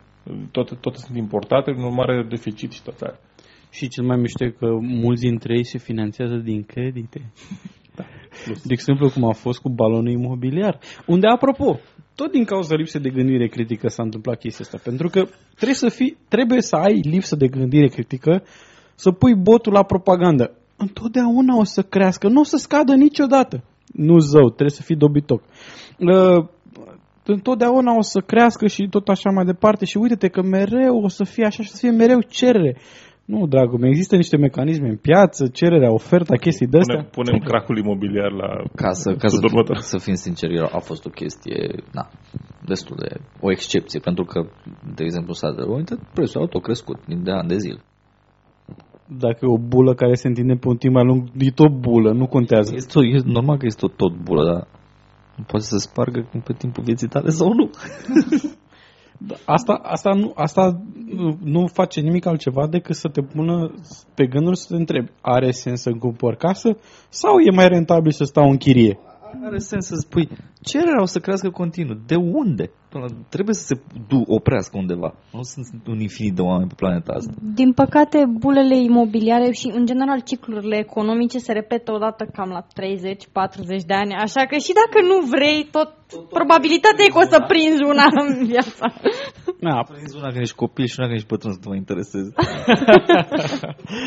da. Ai ratat startul, ratezi și finish-ul. Da, și a- asta, asta se... Um, c- ni s-a spus că ar trebui să punem mai mult accentul pe chestii pragmatice și să indicăm mai mult cam ce erori de gândire fac oamenii în anumite situații în care iau decizii proaste. Pentru că până la urmă despre asta e vorba. Dacă, dacă ai gândire critică, n-ai gândire critică, în sine nu e o chestie extraordinară. Problema este că dacă nu ai gândire critică, ajungi să iei niște decizii proaste, pentru că nu, nu vezi anumite semnale care sunt uh, prevestitoare, să zic așa, ca să folosesc un uh, cuvânt încărcat uh, uh, superstițios, legat de o veridicitatea unei afirmații. Uh, în momentul în care cineva spune că, uite, aici orașul ăsta a fost, uh, e, întotdeauna a fost bine aici și nu știu ce, nu, n-a fost întotdeauna, orașul ăla a apărut din senin.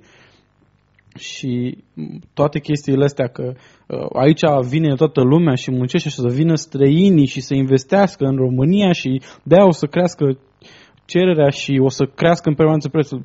Da, o să vină toată lumea să se locuiască în România, această grădină a Măicii Domnului. Cu locul de la curbură.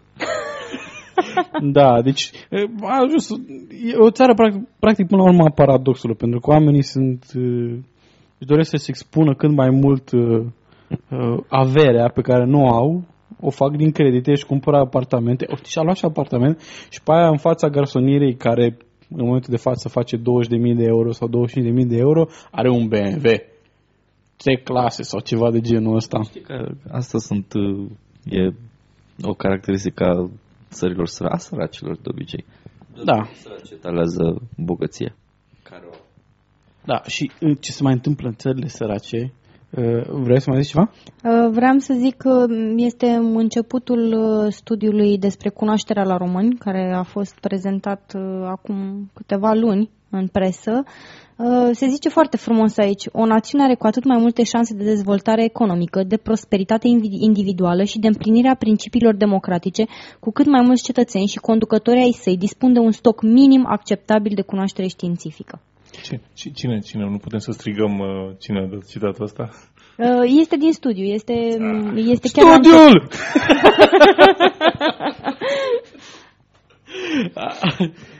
Asta este în stilul citatului de la Skeptic React Universe. Da, apropo, ce mai caracteristic țărilor sărace este salubritatea foarte scăzută Uh, mai ales în spitale, dar lucrul ăsta nu este numai în țările sărace. De exemplu, este cunoscut faptul că uh, în uh, foarte multe spitale din lume, numai în spitale există niște populații foarte mari de stafilococ auriu și alte feluri de bacterii foarte rezistente și microorganisme foarte rezistente. Despre asta o să ne spună Andrei. Da.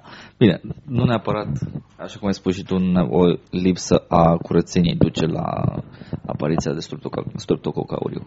Da, într-adevăr, în foarte multe cazuri, tocmai uh, curățenia excesivă poate să ducă la uh, întărirea și dominarea populațiilor de bacterii de super Sub, superbacterii, da. Despre asta vorbim acum. Hai să vedem ce este stafilococul auriu, nu streptococul auriu. Staphylococcus aureus este unul dintre patogenii cei mai rezistenți și mai adaptabili la antibiotic și cauza cea mai frecventă a infecțiilor stafilococe. Uh, dacă ți aduce aminte, a fost un caz chiar cu o actriță? Care a... O cântăreață de operă. O cântăreață de operă, da. O cântăreață de operă la noi care a, a, a făcut o infecție cu acest stafilococ în uh, în spitalul CFR, parcă? Da, în CFR 2. Da, în spitalul Ok. Bun, stafilococul se găsește cu pregădere mucoasele și pe piele. Mucoase și pe piele. Ok. Este printre primele bacterii care au dezvoltat rezistența la penicilină, găsit în 1947, la numai 4 ani de la producerea masa medicamentului. Uh, meticilina a devenit apoi antibioticul ales pentru a ta infecțiile cu acest stafilococ, fiind locuit mai nou de oxacilină, din cauza că medicina are o toxicitate mai mare. Stafilococul auriu meticilino-rezistent a fost prima oară detectat în Marea Britanie în 1961 și astăzi este o prezență comună în spitale. Stafilococul auriu este responsabil de 37% din decesele cauzate prin septicemie în Marea Britanie, asta în 1999. Dar asta este o situație pe care o întâlnim în foarte multe spitale. De fapt, este o common occurrence, cum s-ar spune, a spitalelor stafilococul. Și este cel mai comun. Se mut, face o mutație extraordinar de ușor. E, e, o, e o mutație predictibilă m, care apare în populațiile de bacterii obișnuite? De- dezvoltă foarte ușor rezistența antibiotică. Uh, apropo, uh, lucrurile nu sunt atât de, de sumbre. Recent am auzit că există ceva există ceva studii și ceva studii preliminare care indică anumite lucruri la care stafilococul aurii e posibil să fie foarte vulnerabil și uh, chiar dacă acum, ce o să spun Andrei în continuare, pare u- destul de urât, pe termen lung tot știința ne scapă din, uh, din stafilococul auriu. Nu vrei să spui că stafilococul aureus este foarte sensibil la apa sfințită? La apă sfințită și la antibiotic. Ba da, dar numai o dată pe an. Bun. Uh, Deseori se pune problema în agricultură dacă superbacteriile create prin utilizarea antibioticelor părăsesc ferma și dacă reușesc să infecteze persoane. Un recent studiu publicat în revista Clinical Infectious Diseases își propune să răspundă acestor întrebări. O echipă de cercetători în Arizona a luat mostre de carne din magazine la 5 orașe în Statele Unite și le-au testat de bacterii. Au găsit că 47% dintre mostre conțin culturi de stafilococ auriu și 96% din culturi sunt rezistente la cel puțin un tip de antibiotic. Mai îngrijorător, 52% dintre tulpinile izolate sunt rezistente la cel puțin 3 tipuri de antibiotice folosite în mod comun. Echipa Translational Genomics Research Institute din Flagstaff, Arizona, condusă de profesor Dr. Lance P. Price, a cumpărat 136 de pachete de carne de vacă, pui, porc și curcan din 80 de mărți și 2 super- 26 supermarketuri aflate fie în Flagstaff, în Chicago, Fort Lauderdale, Los Angeles și Washington. Au analizat carnea pentru a detecta prezența stafilococului auriu, apoi au încercat să determine care tulpine de stafilococ se află pe mostră și apoi au testat tulpinele versus 5 clase de antibiotice pentru a determina, determina rezistența la ele. Antibioticele la care erau rezistente tulpinele includ ampicilina și penicilina, eritromicina, tetraciclină, oxaciclină, meticiclină și altele printre care și uh, vancomicina și daptomicina, antibiotice folosite de rezervă pentru tratamentul infecțiilor grave cu bacterii uh, coagulă pozitive. E, uh, ar trebui spus aici că e foarte îngrijorător faptul că, mai ales pentru România, pentru că se știe că România au prost obicei să ia antibiotice în orice situație uh, din cauza lipsei de Educație. educație, da, lipsă de educație și în consecință asta ne face mai vulnerabili la a, cum să zic, noi practic cultivăm apariția de, de asemenea superbacterii rezistent, drog, re, rezistente la diverse Ca o mutație să apară, să, să este mult mai mare dacă abuzezi de, de, de antibiotice. Și vezi, sunt unele antibiotice foarte, ampicilina și penicilina, bine, acum așa cum am spus, cu, la penicilina a dezvoltat prima oară mutație, dar uh, sunt foarte, foarte comune. Din păcate, pentru noi, o treime dintre oameni consideră că antibioticele sunt uh, o soluție pentru răceala comună. Uh, Asta tot din lipsa de educație medicală de bază.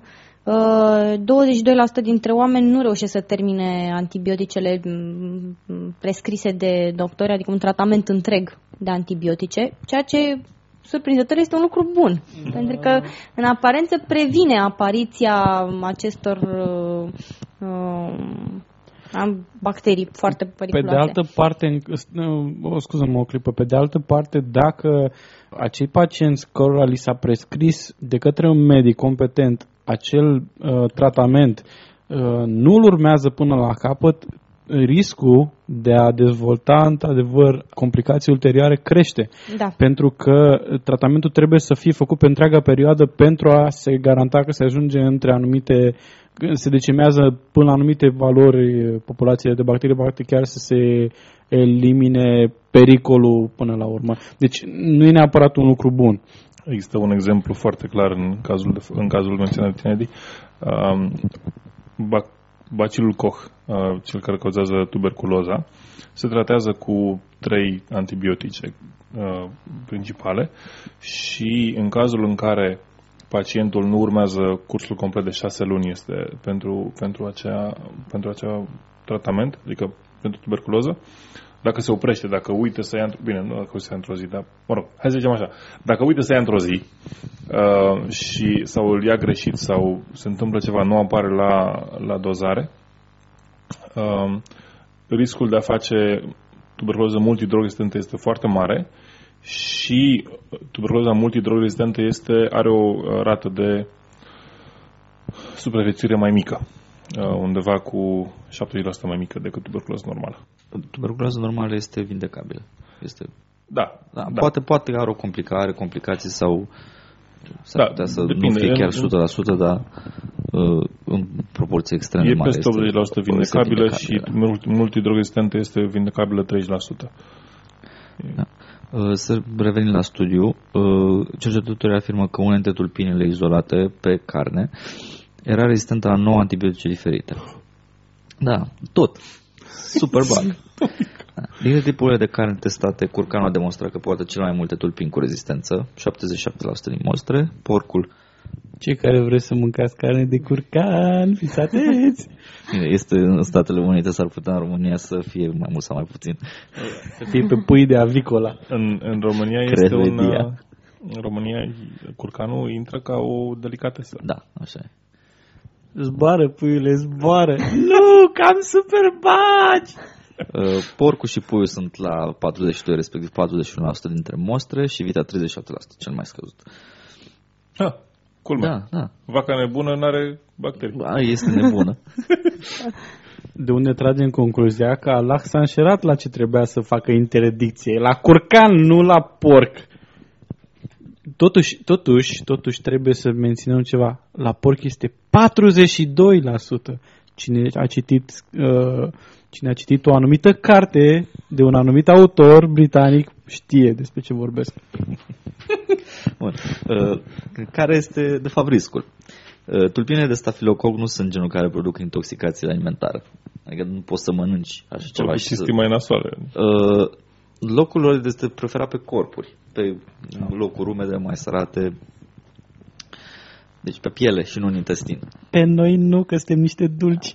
Nu este, nu, nu este un risc ca prin consumul cărnii să dezvolți boli rezistente la antibiotic. Problema este că aduci carnea în casă și prin manevrarea necorespunzătoare le transferi pe corp. Da. Și de pe corp în locuință. Și acest, având în vedere că uh, stafilococul se poate muta foarte ușor, are niște factori de rezistență mobili care sunt capabili de a se transforma cu ușurință între speci, diferite specii de bacterii. Poți crea alte, așa cum o să vedem în India, alți bacili care sunt compatibili. Exact. Au. Și sare, sare de la unul la altul. O să vedem ce s-a întâmplat în India. Asta, se- asta este transferul orizontal de material genetic. Transfer orizontal. N-am vrut să spun... uh, Apropo de chestia asta, uh, asta este uh, pentru uh, cu dedicație specială pentru creaționiști care cred că pentru cei care cred că uh, sexul a apărut dintr-o dată. Sexul a apărut la microorganisme care fac transfer de material genetic pe orizontală.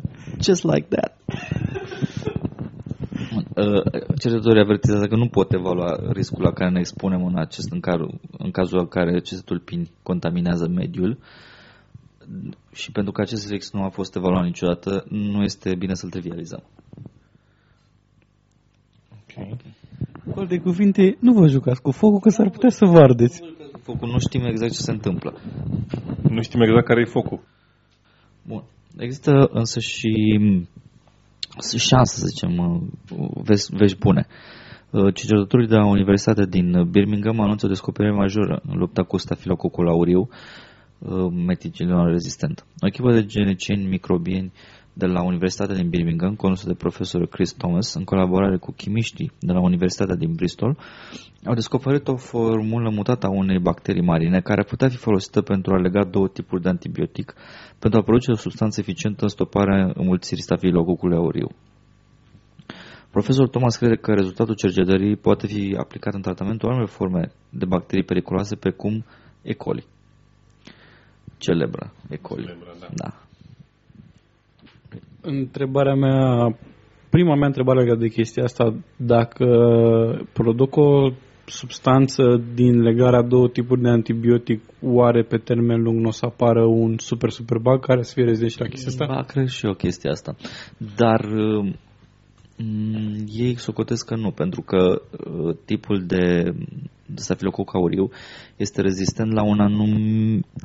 El este rezistent la antibiotice din cauza că produce foarte ușor Mutație. Mm, neapărat mutat. Produce o substanță care neutralizează uh, antibioticul. Și de ce este atât de eficient pe toată, toată grupa asta de, de antibiotice numită beta-lactene, cred. Stați să, să caut exact. Da, așa se numesc. Beta-lactanide. Așa? Nu. Metalul beta-lactam... Așa, Ma. alea sunt. Așa, bun. Așa, deci metalo-beta-lactamose. Deci sunt toate antibioticele astea sunt val- din clasa asta și mutația pentru a-l face eficient împotriva uh, antibioticelor este foarte mică. Și de asta reușește să Dar nu, pot să ajung, nu putem să ajungem în situația experimentului care apărea în cartea lui Dawkins, în care e greu până când apar două mutații sau câteva mutații concomitent până când să ajungă să domine populația, to- toată populația în Uh, sunt anumite tipuri de antibiotice care sunt în momentul ăsta eficiente contra bacilului, contra bacilului, pardon, stafilococului. Uh, Nu știu dacă este atât de ușor să dezvolte cele două mutații. Uh, mai e un lucru, e destul de probabil în sine ca o mutație să fie uh, periculoasă pentru om, iar a doua să nu mai fie. Da. Pentru, adică, na, nu putem garanta că nu se întâmplă așa. Poate, pur și simplu, să, a doua mutație să devină o altă bacterie. Da, e posibil să fie devină altă bacterie, dar de E ce? adevărat că e, e la fel de posibil să devină și un superbug, dar Scopul, uh, scopul reproducerii este tocmai reproducerea, ca să Da. zic așa. Adică uh, nu, nu contează dacă este sau nu uh, o problemă pentru noi. Problema este că e posibil să se mulțească în așa fel încât chiar dacă nu are efecte negative directe față de noi, prin înmulțirea populației respective uh, să avem probleme. De exemplu, dacă ai un, un asemenea uh, uh, stafilococ, să zicem, în stomac sau în uh, flora uh, intestinală și să ajungă să domine tot ce e acolo și atunci să ai probleme la digestie, pentru că orice altceva nu mai... Da, nu adică- mai adică flora normală nu își mai face treaba pentru că e dominată, nu pur și simplu e privată de este, este la fel de probabil să există o, încă o mutație uh, periculoasă care să... Adică va fi o luptă continuă, așa cum am discutat mai devreme despre uh, Regina Despre- Roșie. exact, exact. E, vom avea în continuu câte ceva de stârpit, să zic așa. Din nefericire, Și trebuie să ne amintim că am stârpit până acum două boli, adică le-am declarat uh, complet, uh, complet eliminate. Uh, am uitat care sunt. Variola, una. variola. Variola. Așa, variola una. Oricum, Uh, Organizația Mondială a Sănătății avertizează că răspândirea unor superbacterii este un scenariu de coșmar, întrucând doar, sunt, sunt doar câteva antibiotice capabile să combată bacteriile. Adică nu mai e zombie apocalips. Da, un, cred că un fel de V-virus. Experții organizației se îngrijorează că abuzul antibiotice, atât în tratament, cât și în producerea hranei, atât în tratament, auzi România? cât și în producerea hranei este un element cheie în apariția superbacteriilor. Atât în tratament. Auziți România, cât și în producerea hranei. Auziți Statele Unite? E, nu, că și România e campion aici. Bine, poate nu e campion. Nu, cred că surprinzător țările mai dezvoltate sunt campioane la utilizarea antibioticelor în producerea hranei pentru simplu motiv că în țările mai puțin dezvoltate prețul acestor antibiotice pentru animale este foarte mare. Românii, românul de rând nu și le permite. Pur și simplu nu și le permite. Nu, știu- nu știu, nu sunt așa sigur. Uh, știu, Poate țările mai dezvoltate investesc într-o hrană mai bună. Sau niște standarde și zic, ok, trebuie să fie nu știu cum și uh, super regularizarea unor uh, domenii alimentare să, aj- să ducă tocmai la probleme de genul ăsta. Nu știu, nu știu care e situația, trebuie să ne uităm. Știu că în Italia, din cauza m, dezvoltării foarte rapide a medicamentelor pe, în fermele de animale pentru animale, uh, acestea ajung la prețuri uh, foarte ridicate și unii fermieri preferă să dea antibiotice umane animalelor pentru a mai reduce costurile de producție la lactate, m, carne și așa mai departe. Asta nu produce superbugs. A, nu știu, acum produce superbugs, dar produce superbugs pentru animale, nu știu, nu Mm, neapărat Nu neapărat transferabile la... transferabile la om, da. Da. Dar și dacă sunt transferabile. Aviara gripa? Super aviara. Așa. Uh, Aceste avertizări vin pe fondul dezvăluirilor făcute de Health Protection Agency care, din uh, Marea Britanie, care a însemnat 88 de cazuri de infecție cu bacteria NDM1, New Delhi Metallo-Beta-Lactamose, în Marea Britanie. Două dintre acestea în Birmingham, unde s-a făcut studiu. Ok, să vorbim un pic despre... Infecții umane. Da, infecții umane. Să vorbim un pic despre NDM1, noul major threat. Deci este este noua vedetă. Până acum uh, Acest uh, Osama Bin Laden al bacteriilor. Sam Bin Laden al bacteriilor și culmea că nu este chiar o bacterie, știi? Este o enzimă care poate face bacteriile rezistente la un spectru larg de antibiotice beta-lactamine. Astea sunt uh, antibioticele, așa cum spuneam. Beta-lactamine se numesc și este un, un, o întreagă familie. Deci din care face parte oxicilina, tetraciclina, tralala. Sper că nu spun tâmpenii.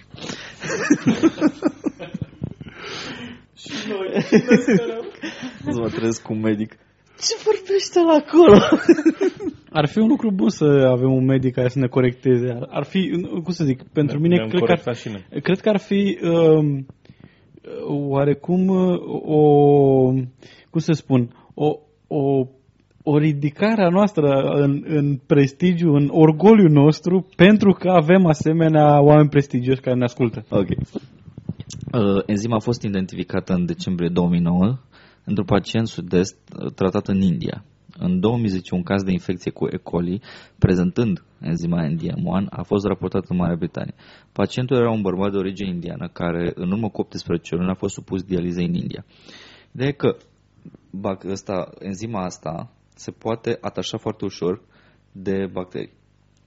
Așa cum este cu E. coli, așa cum este și cu uh, streptococul. Enzima, enzima s-a lipit uh, germenilor care cauzează holera, dizinteria și alte infecții majore și poate sări cu ușurință la alte bacterii în timpul sezonului musonic.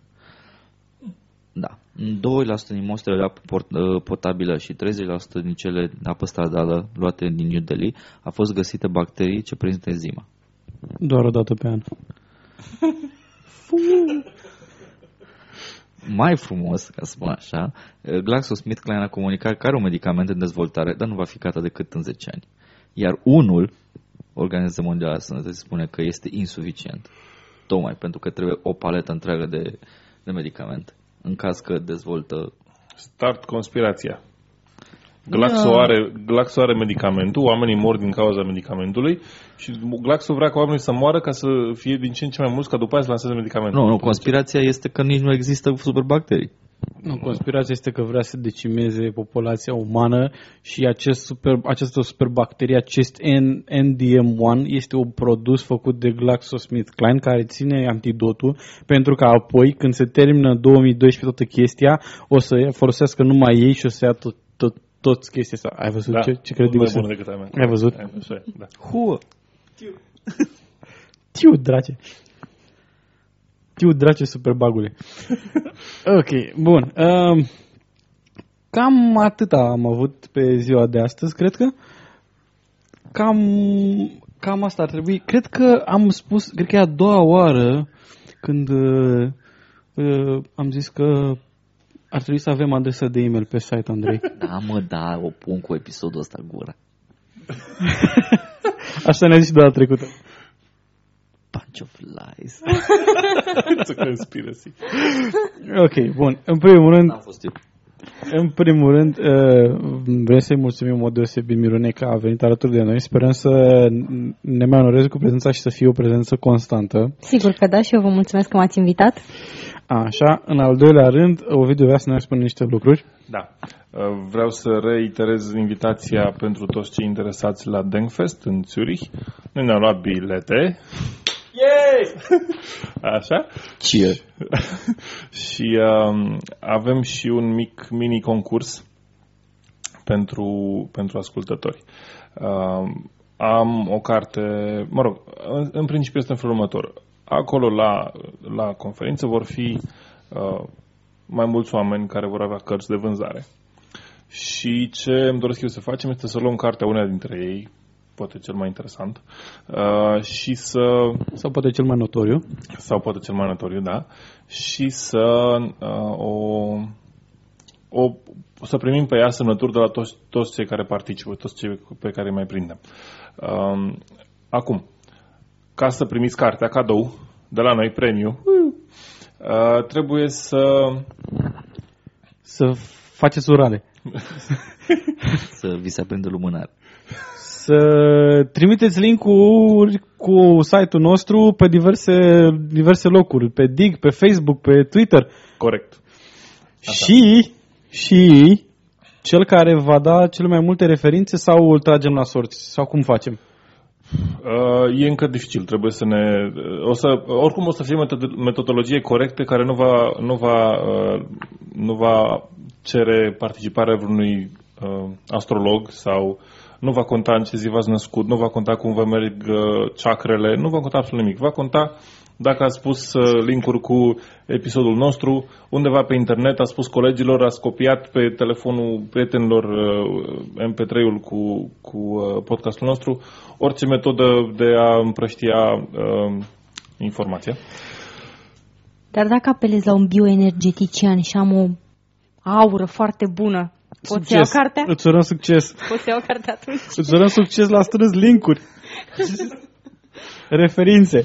Da, ăsta este premiu. Uh, partea tehnică încerc, o să încercăm să rezolvăm. Când o să avem pusă la punct, o să vă informăm exact despre chestia asta, dar v-am anunțat din timp de premiu, uh, având în vedere că sunt foarte mulți vorbitori uh, care sunt foarte cunoscuți în cercurile sceptice, din câte știu uh, uh, Chris French, uh, Eugenie Scott. Eugenie Scott, nu știu dacă vine Simon, Simon Singh nu vine de data asta, nu, nu? Simon Singh, nu. Simon Vine Singh nu- Edward, Edward Ernst. Da, vine Ezra Lenz cu autorul lui uh, uh, cărții Trick or, Trick or Treatment, da. Uh, Mie îmi place să numesc cartea aceea Mormântul Homeopatiei și altor chestii. Da. Da, și e foarte interesantă cartea respectivă pentru că, de exemplu, chiar de la primele capitole vorbește despre o chestie, un, un argument logic, apelul la tradiție, când vorbește despre istoria examinărilor. Examinările, după cum probabil știți, erau o metodă care o considerau ei de tratament, De la, la fel Hipocrat încoace. de la Hipocrat încoace, adică uitea unuia și scotea sângele din el. Na, vă dați seama că în, în condițiile în care știm acum ce știm despre organismul uman, știm că acest lucru nu e un lucru prea prea inspirat, ca să spunem cel puțin. Și argumentul cel mai frecvent în uh, susținerea acestei idei era că așa am făcut întotdeauna și toată lumea e de acord de chestia. Deci, odată, argumentul din tradiții și altă dată argumentul, apelul la, la majoritate, apelul la popularitate. Bun. Pe scurt, cartea este foarte bună. Posibil, e posibil, nu știm sigur dacă o să fie asta cartea care o să punem la bătaie, dar cred că e mai valoros faptul că o să fie o, o serie de autografe de la niște oameni destul de... O să încercăm să le spunem, să, să ne, adică să dea un mesaj specific, nu doar o semnătură, poate, adică depinde Da, de... probabil cu o dedicație sau ceva de genul ăsta. Și... Și, E foarte valoroasă pe eBay. da, Nu contează, primim linkuri. Nu, deci motivația voastră nu este esențială. Important este să ne dați linkuri. motivația voastră este irelevantă. Pe noi ne interesează să ne răspândiți pe, pe Facebook, pe Twitter, pe Dig, pe m, oriunde știți voi, pe Messenger, pe... Nu contează. Bun. Asta este, asta este premiu. Asta o să se întâmple după uh, premiul o să fie dat după ce o să ne întoarcem de acolo. Asta înseamnă după uh, în ce perioadă de festul? În O- 18 septembrie. 18 septembrie, da, deci o să fie mult mai, mai târziu după che- mult mai târziu, mai târziu după chestia asta. Și dacă vreți să știți cam de la cine e posibil să aveți uh, autografe acolo, duceți-vă pe site-ul Denkfest și vedeți acolo ce vorbitori sunt. Noi o să încercăm să luăm semnături de la cât mai mulți și de pe acolo care sunt relevanți. Uh, Dacă împreună cu acest episod o să apară și un buton așa de PayPal, să știți că noi mergem în uh, Zurich pe uh, portofelul nostru și uh, avem de gând să... Eu, eu, vreau să merg, eu vreau să merg pe scaunul de la avion, nu pe portofel, că portofelul nu are proprietate de a zbura. Așa. Uh, și în, un, în plan avem și să, să lansăm câte o un mic rezumat al fiecare zile din, uh, din Denkfest la finalul fiecăreia. Astfel că ar fi frumos din partea celor care ne ascultă, cei doi, trei cât sunt, poate să dea o bere. Nu, și noi din avion, care prin e gratis. PayPal. Virtuală, prin PayPal, cu cardul. Da, um, asta odată și uh, mai vreau să mă zic ceva, dar am uitat. Vreau să zic de Denkfest. Da, sunteți și voi invitați, dacă vreți să mergeți cu noi, puteți să ne contactați la adresa de e-mail podcastsceptici.ro dacă aveți ceva comentarii legate de ce am discutat în episodul ăsta, în alte episoade, preferăm uh, uh, secțiunea de comentarii, dar dacă aveți uh, anumite idei, dacă aveți ceva ce vreți să acoperim, ceva ce vreți să ne acoperim dacă aveți posibile subiecte de discuții, acceptăm contribuțiile și le și așteptăm pe adresa podcastsceptici.ro.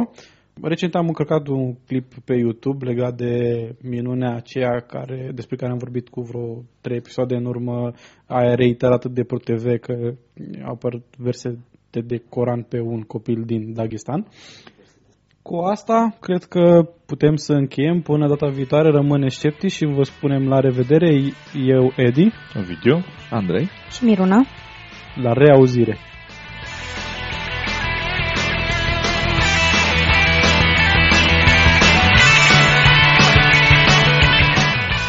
Ați ascultat Sceptici în România. Tema muzicală este melodia Graveyard a formației Liquid Kitchen, oferită sub licență Creative Commons.